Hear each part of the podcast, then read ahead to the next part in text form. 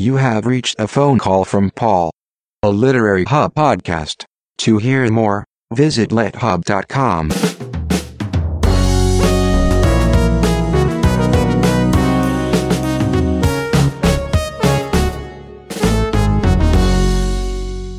Paul Holdengraber's conversation with Dani Shapiro.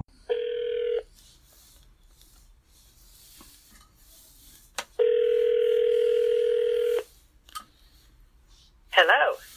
Hello, Dani. Hello, Paul. It's such a pleasure to talk to you. I feel like it's been ages, and I'm so happy to catch you right now. I'm delighted to hear your voice. Tell me what what what is happening these days? What are you what are you up to, and what am I interrupting now? well, I'm. Uh, I just started my book tour for my new book, Hourglass. So uh, I'm in New York City. I'm at a hotel and um, getting ready to travel all over the country. So Do- really, you're not interrupting anything at all. Do do you do, do you enjoy these book tours? I, you know, in certain ways, yes. In certain ways, no. I, I you know, what, what it makes me think of is years ago, I um, interviewed Peter Matthiessen. Yes, Um, you you talk about it in the book. That's right, I do. Um, but but a different. I don't think I said this in the book. He, you know, I was like this, you know, young puppy writer, and he was this, you know, you know, eminence, and uh, at, he was about to go on book tour for one of the books in the Watson trilogy. I think the first of the Watson trilogy, and he was really bemoaning having to go on book tour, and his publisher was really making him do it. And I was this really young writer who thought a book tour would be this phenomenal, fantastic thing, and how could you not want to go on book tour? And he said, well, what happens is you go to one city and um, you're asked some questions, and you give really genuine, kind of um, uh, interested, alive answers to them. And then, you know, you get a few laughs for this or that, or uh, interest in something that you say. And then you go to the next city, and so you say it again. And then you go to the next city, and it starts starts to become embedded in you, and you start to feel like some sort of facsimile of yourself or um, fraudulent in some way about this very thing that is um, your beating heart. This book that that has just taken everything that you have, your your your heart and soul and intellect. And and I remember thinking, even at that time, that I knew that there was truth in what he was saying about that. And um, and so at a certain point, he said, you just you know you're alone in your hotel room in a city where you don't know anyone and you just want to shoot yourself. and um, I, I took it as a cautionary tale, and I've certainly done book tours myself since then. But that's that's the danger. The danger is in starting to feel um, that the book is not as an alive thing, and that it becomes um, simply something that you're hawking. So I'm very conscious of not wanting to do that. Really, what I do love about it is connecting with people who have read it and want to talk about it in a genuine way, and also seeing my friends in other cities who I never get to see. Yes, and, and you know, the, the feeling is if it's Tuesday, it must be Brussels or it must be Belgium. And I, I think there's a, there's a worry that we not only repeat ourselves, but that our stories become diminished in the repetition. And I'm wondering, you know, how you can circumvent that. Is there, is there a way of circumventing that feeling that you're, you're going over again and again like a bad musician over the same notes? Right. Um, you know, I have all sorts of um, sort of tools and rituals and and you know tricks up my sleeve that have to do mostly with a meditation practice that I've had for a long time and a yoga practice that I do when I'm on the road that really do help me to uh, kind of begin again anew in some way and um, most of the time to feel like I'm coming at this um, as someone who hasn't done it many, many times before. I mean, I'm look, I'm at the very beginning right now. I just gave Right. my Yeah. Third. I just did my third event last night, so I'm at the beginning of this. I mean, talk to me after 26 events, and I may feel differently. But right now, I feel like it is possible to stay um, engaged as the person who sat alone in the room for years working on the thing, um, kind of stay in that place, and yet at the same time um, make that sort of half turn into public life and, you know, need to actually put on something other than pajamas and, um, you know, be you know, be present publicly. You know, it's it's so rare for me to make this phone call from Paul at the at the launch of a book, partly uh, for the very reason and hesitation and scruple you were describing, um, mostly because in the in these phone calls, what I hope for is a, a conversation that is all encompassing and in some way not connected necessarily to right. a book itself, but to the person who's written it, to the organized web of obsessions they might have. I love the passage about Peter Matthiessen because if I remember it correctly, it's a passage where he tells you that. Uh, a certain number of his earlier books are not worth reading. And, and, and you are, you are, you are, I think you're quite stunned by, by, by this comment because it's like shedding, um, an early, um, uh, a, a, younger child, uh, from one's life. And then I think you continue by talking about Philip Roth, who, has said or claimed that he is retiring from writing. And what he's doing now is, he said, rereading his own books and per- perhaps to, to, um, to ascertain if if there are some that should not be should not be read, or perhaps simply to read them as if he were not the writer but a stranger to his own work. And it reminded me a little bit of what Henry James did when he reread all his his works to provide introductions, those famous prefaces to to his work. And I'm wondering um, how you understand Philip Roth's uh, uh, desire, and if you have found yourself doing that as well.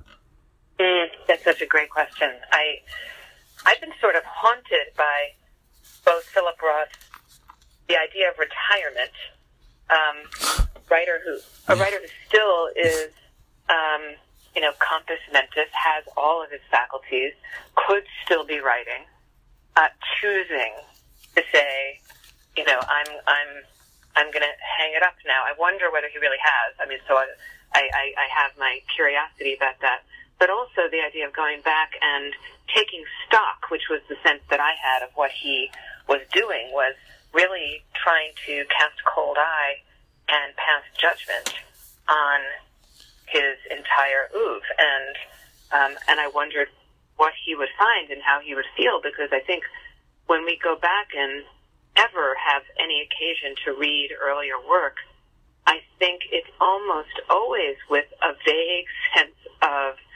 um, embarrassment, maybe even shame, uh, discomfort, like looking at you know pictures of oneself in junior high school, or or hearing one's voice on tape, or catching an unexpected glimpse uh, of oneself in an unguarded moment, and um, I actually recently have had occasion to go back and reread passages from my earlier work.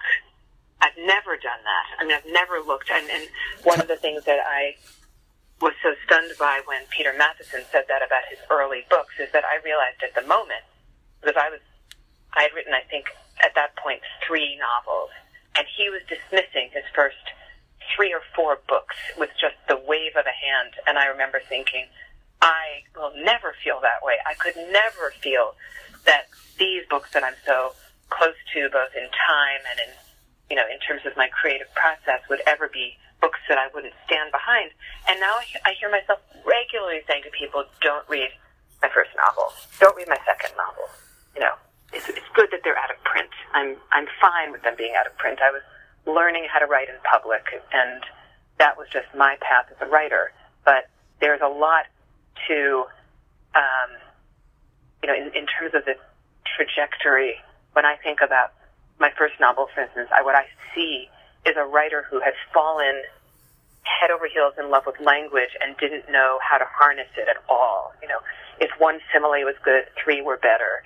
Um, you know, I just loved to kind of ride the crest of language and its poetry. And I remember a mentor of mine in graduate school saying, you know how to write a really beautiful sentence.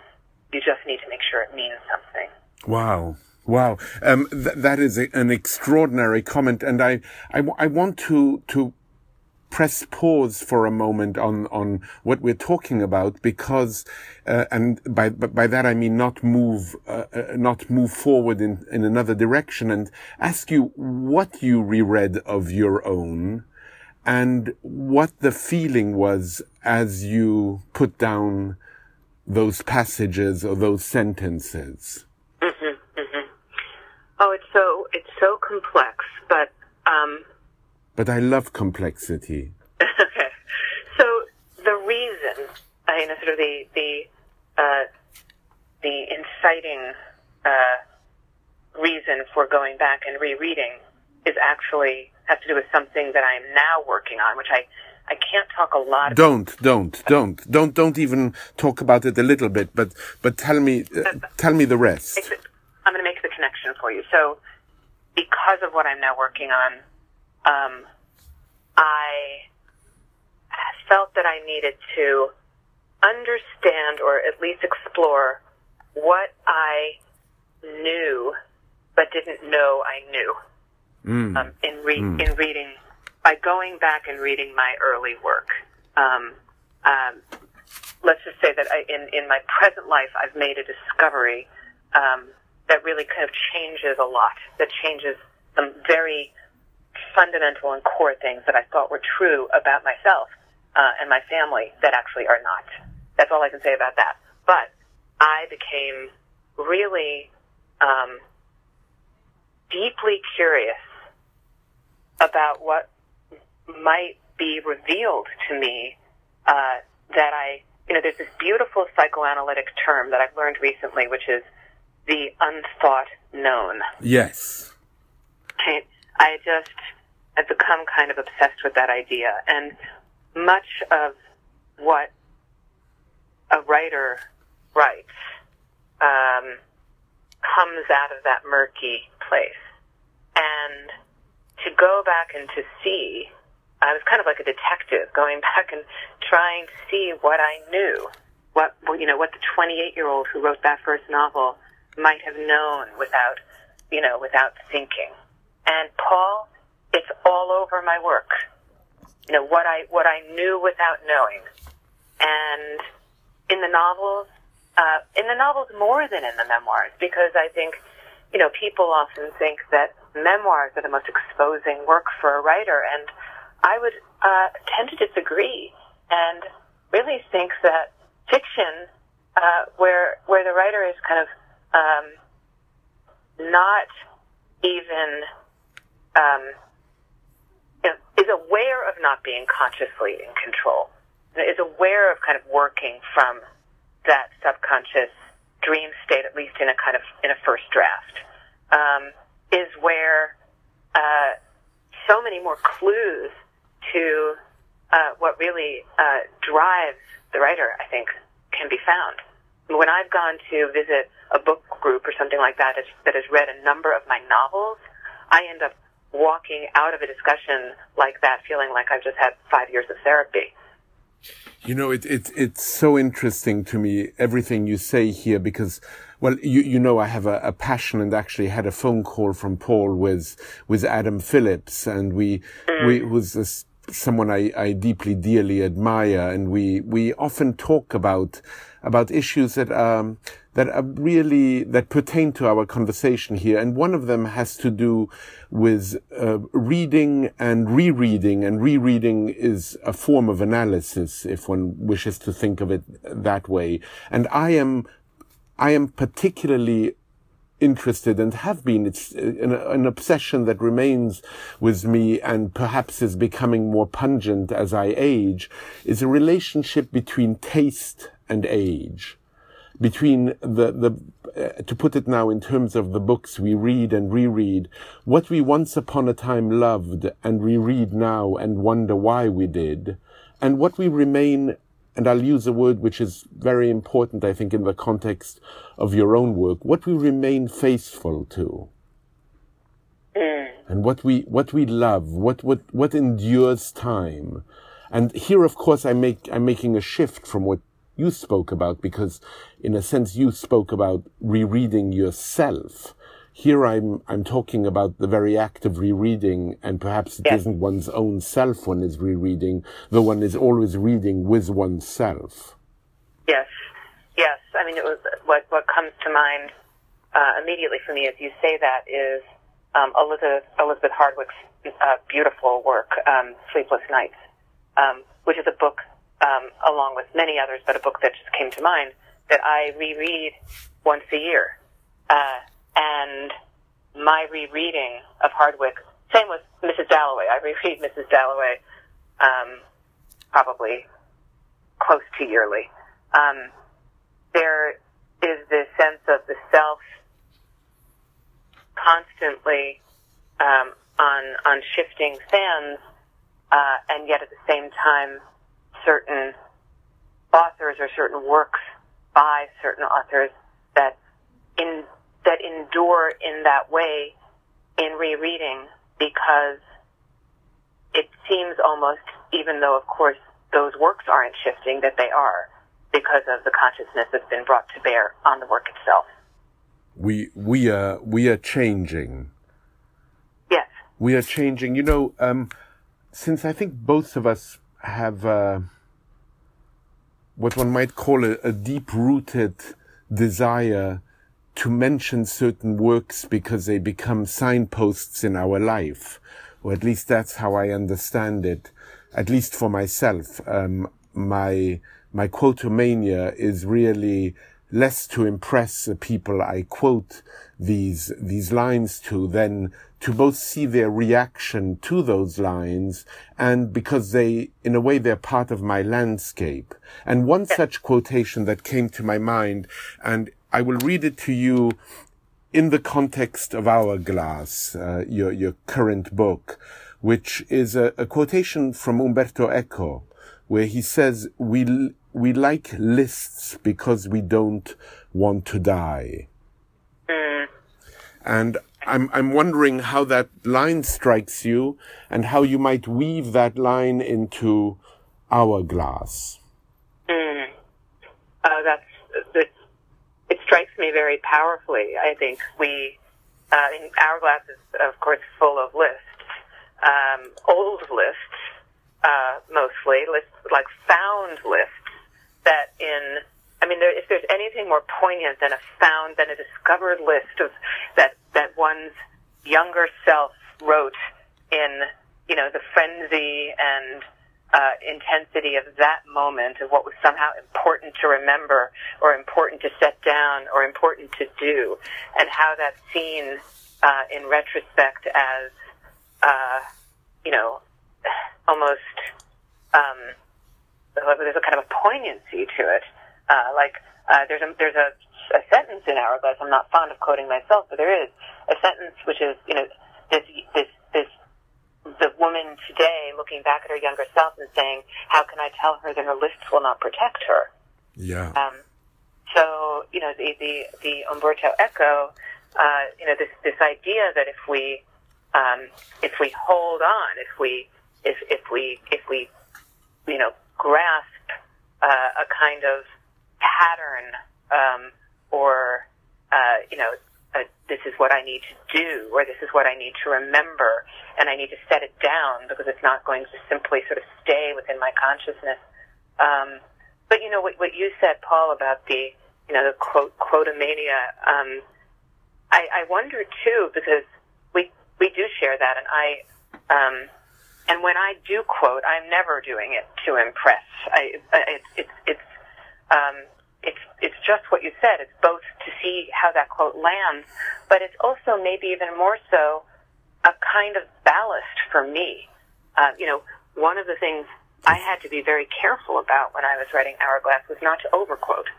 Um, because I was, I would regularly reach a moment where I was trying to really dig into something, and I would think to myself, well, you know, Rilke said this better, or, you know, I think I'll turn to Didion now, or, uh, because, and, and I, I really had to be very careful to fight that impulse or that sense of myself as um, the student in some way, or the disciple, or the you know sitting at the feet of, and actually like assume the seat myself and try to find you know to to really push myself to try to find my own words. Well, you know, um, since we're talking in some ways in analytical, in an analytical context, I, I think I, I, love that word ballast, which I'll, I'll, I'll use something that keeps you from drowning. The quotations in some way help you not to drown.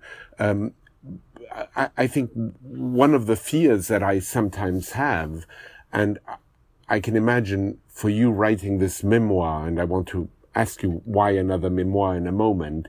Um, the fear is, am I speaking in my own voice? And do I have a voice? And what is that voice? Or is my voice simply made of um, Virginia Woolf and Peter Matthiessen and so many other people you mention? I mean, there's one in particular that I'll come back to in a moment uh, a poem which is just extraordinary, which I did not know, um, called "Could Have."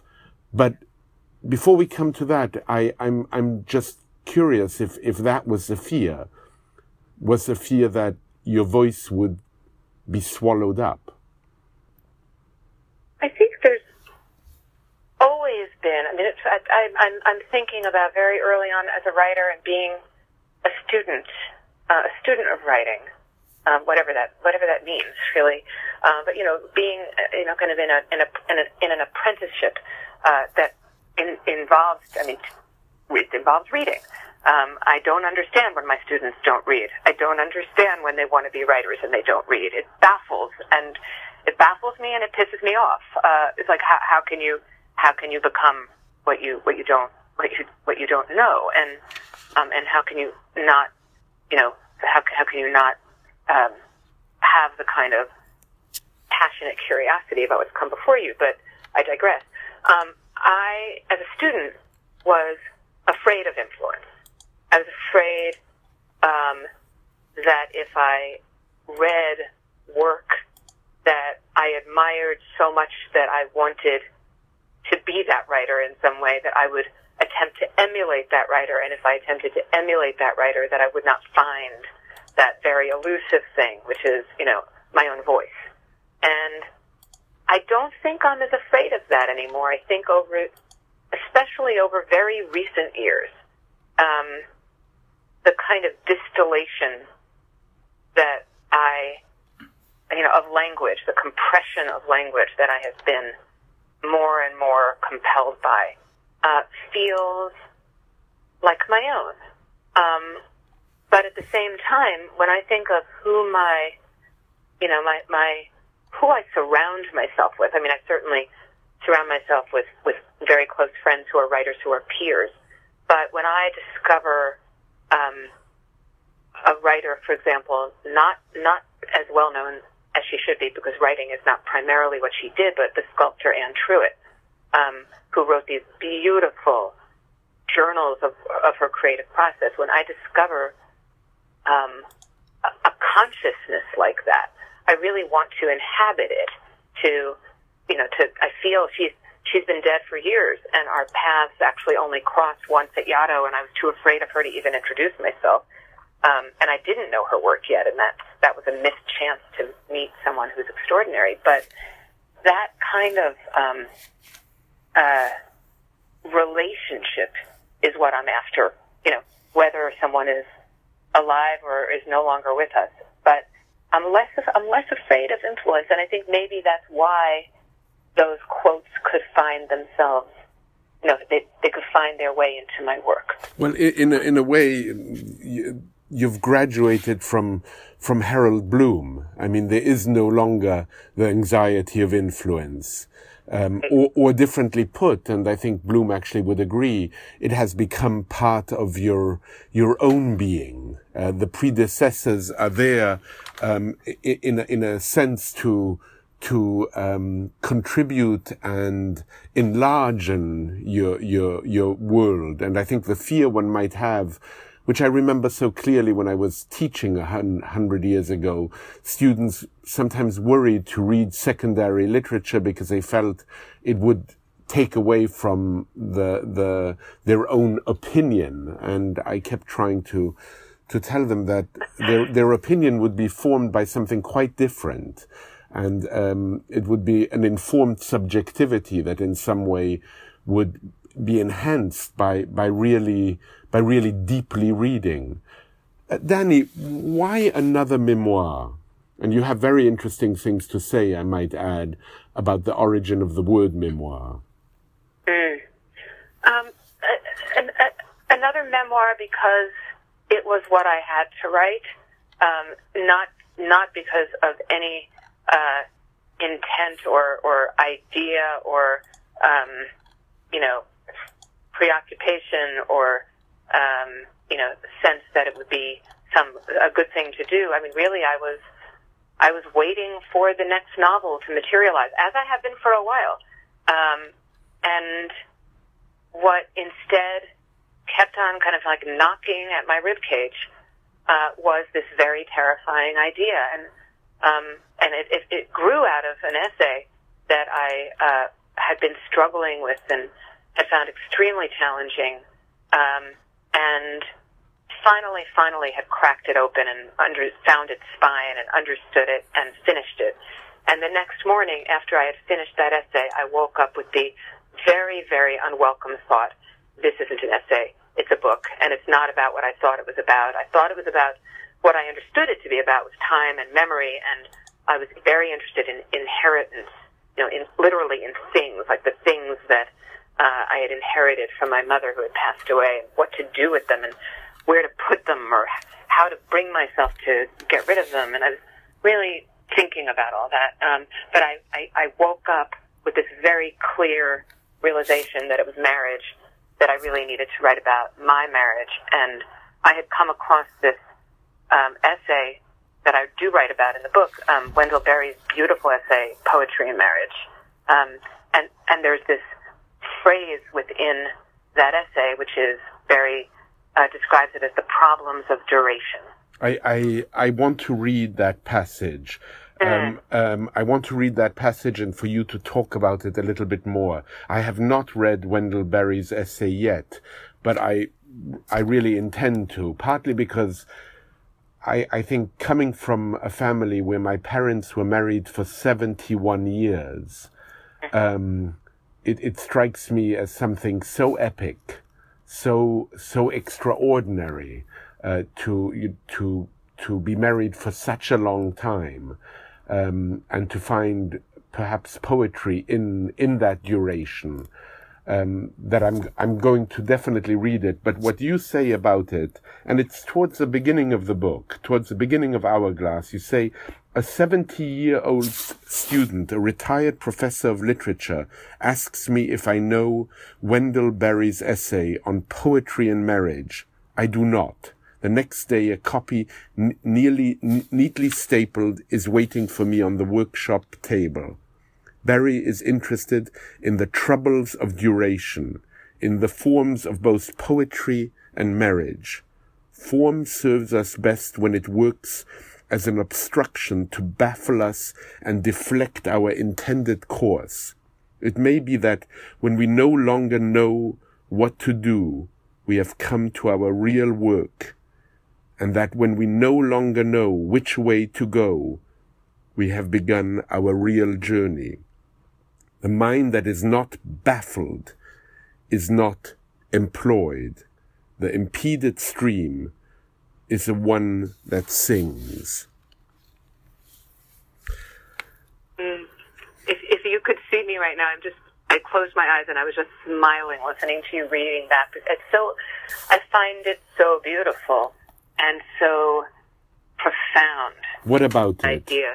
Well, I think part, part of it was part of why it struck me so hard was that I was in a place, uh, in that place of bafflement in some way myself, of, um, you know, in a uh, very contented and yet at the same time complex marriage of 18 years, um, now 20, um, nearly 20 um, which is nothing compared to your parents, right?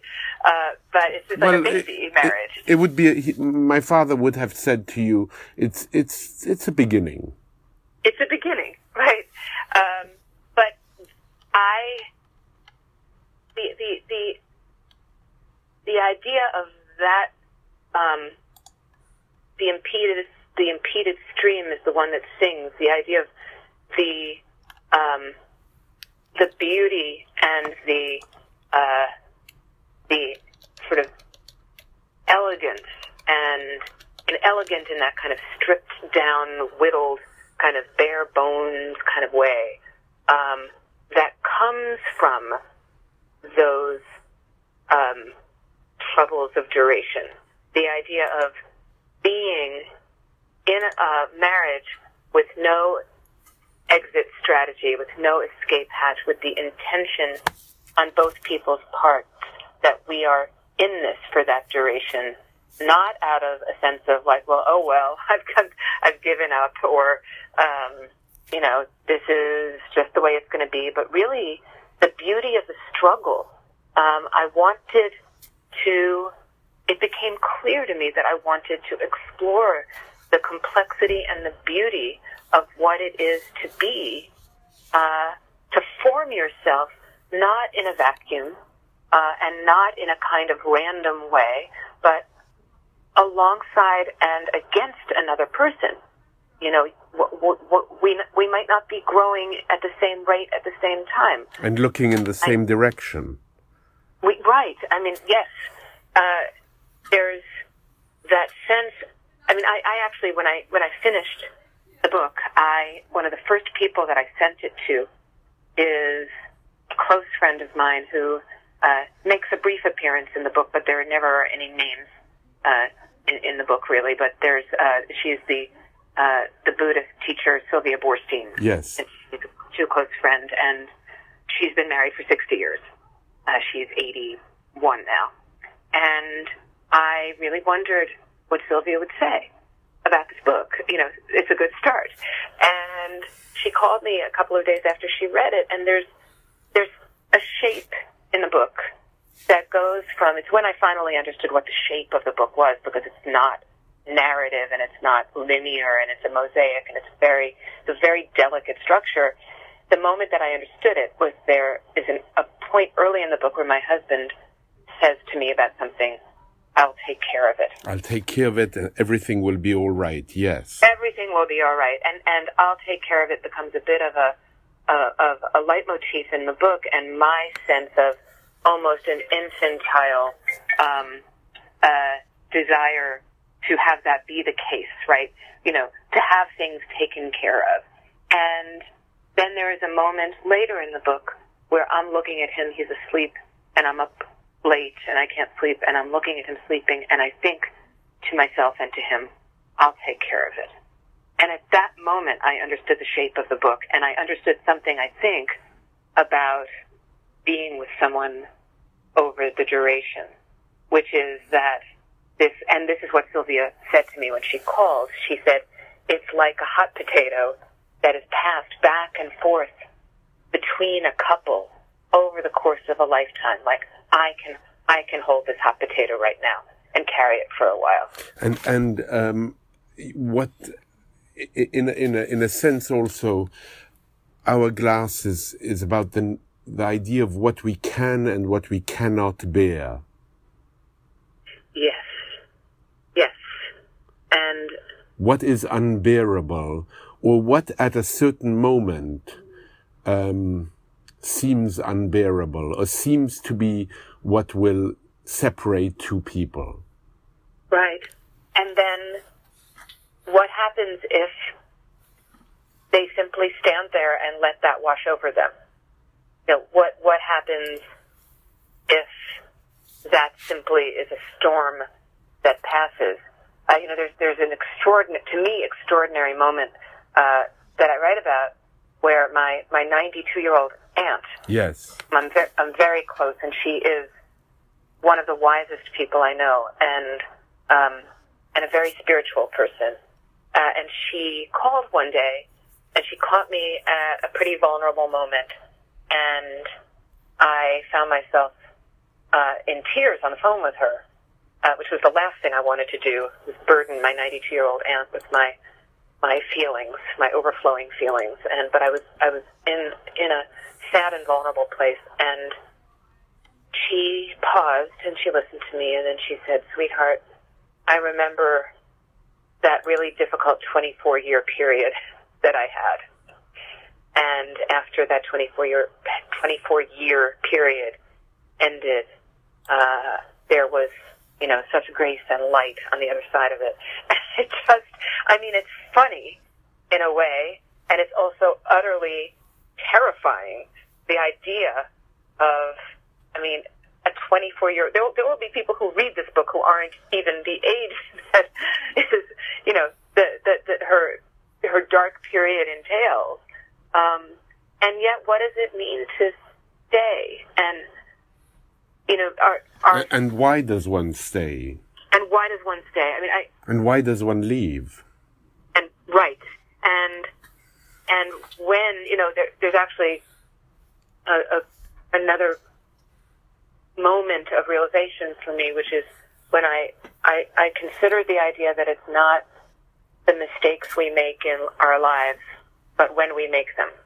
Um you know i was married twice before i married my husband. I was 19 when i you know hopped skipped and jumped down the aisle that first time with no more sense of myself or any idea of what I was doing uh, than you know a, a you know a, a puppy really, and that very brief marriage and that divorce um, really did not cost me very much emotionally because I was 20 years old and there there weren't sort of deep and abiding consequences.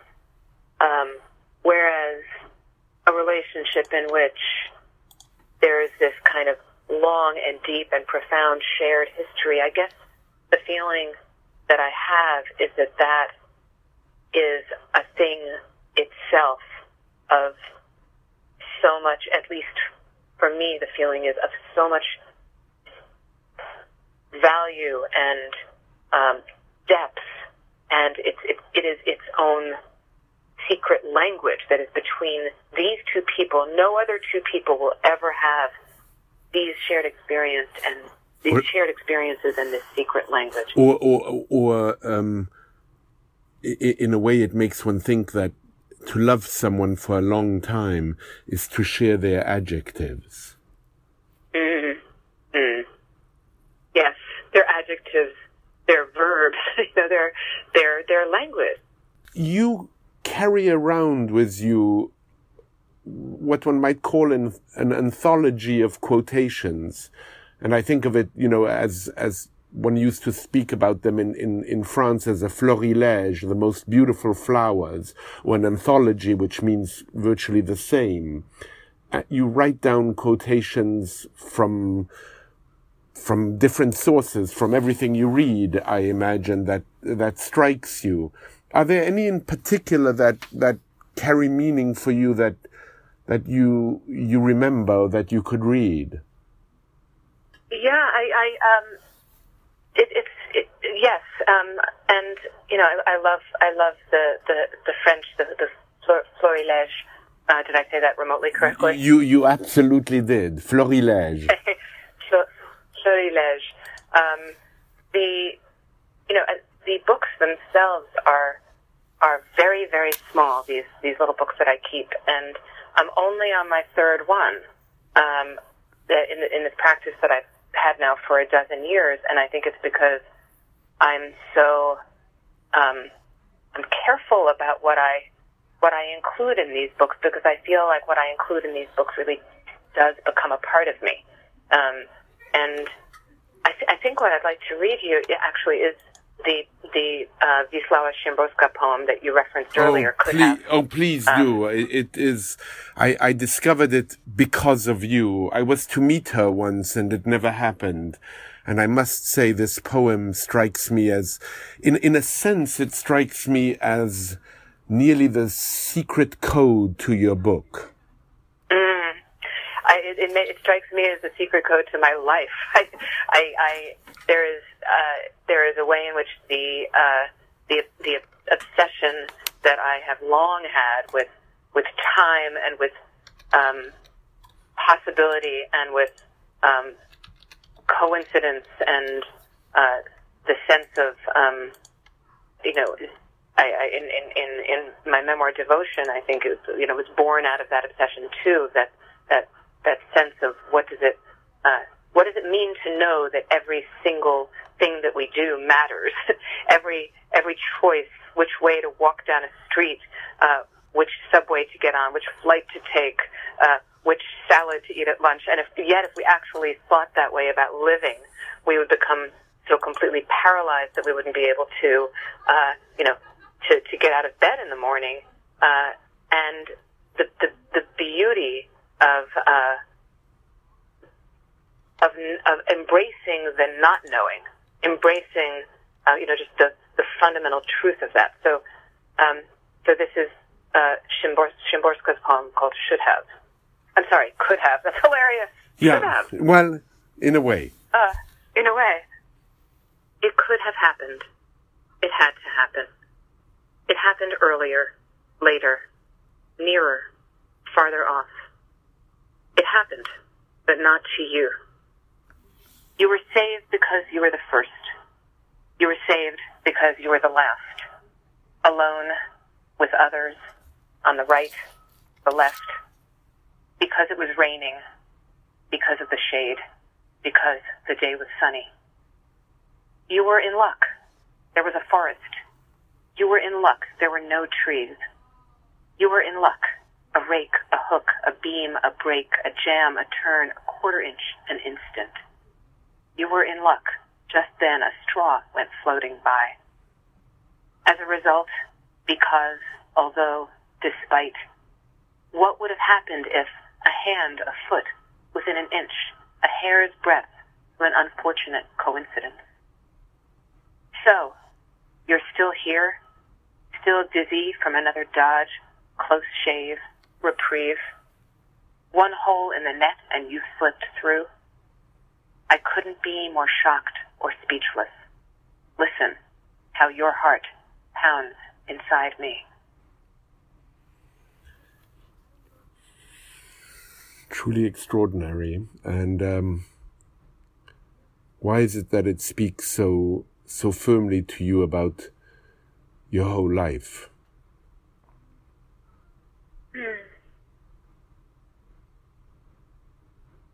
I think because I grew up always knowing, believing, you know, to go back to the unthought known, um, that there were whole layers, whole stories, secret, secret truths uh, that I didn't know, didn't have access to, couldn't touch. Whole sort of parallel stories, kind of spinning in other dimensions that I couldn't quite get my hands around. And I think that that had everything to do with my becoming a writer, uh, and probably quite a lot to do with the fact that I have continued to write memoir even as I've waited for the next novel to materialize.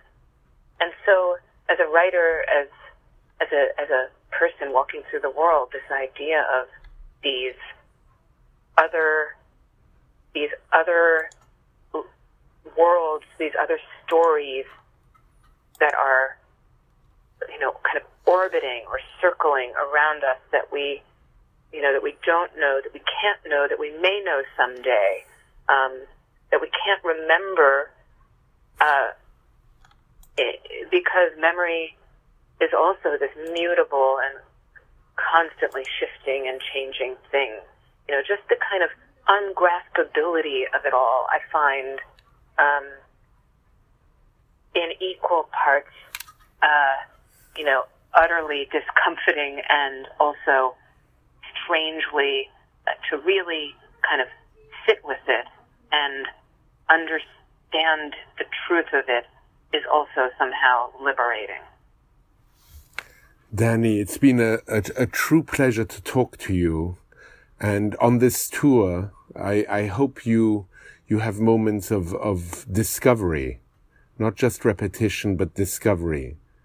Thank you, Paul. That's the, the, the nicest blessing I could be sent off with, and and this is uh, been such a wonderful conversation. It's been wonderful to talk to you, and and bon voyage on on on this voyage you're taking now. Merci. Bye bye.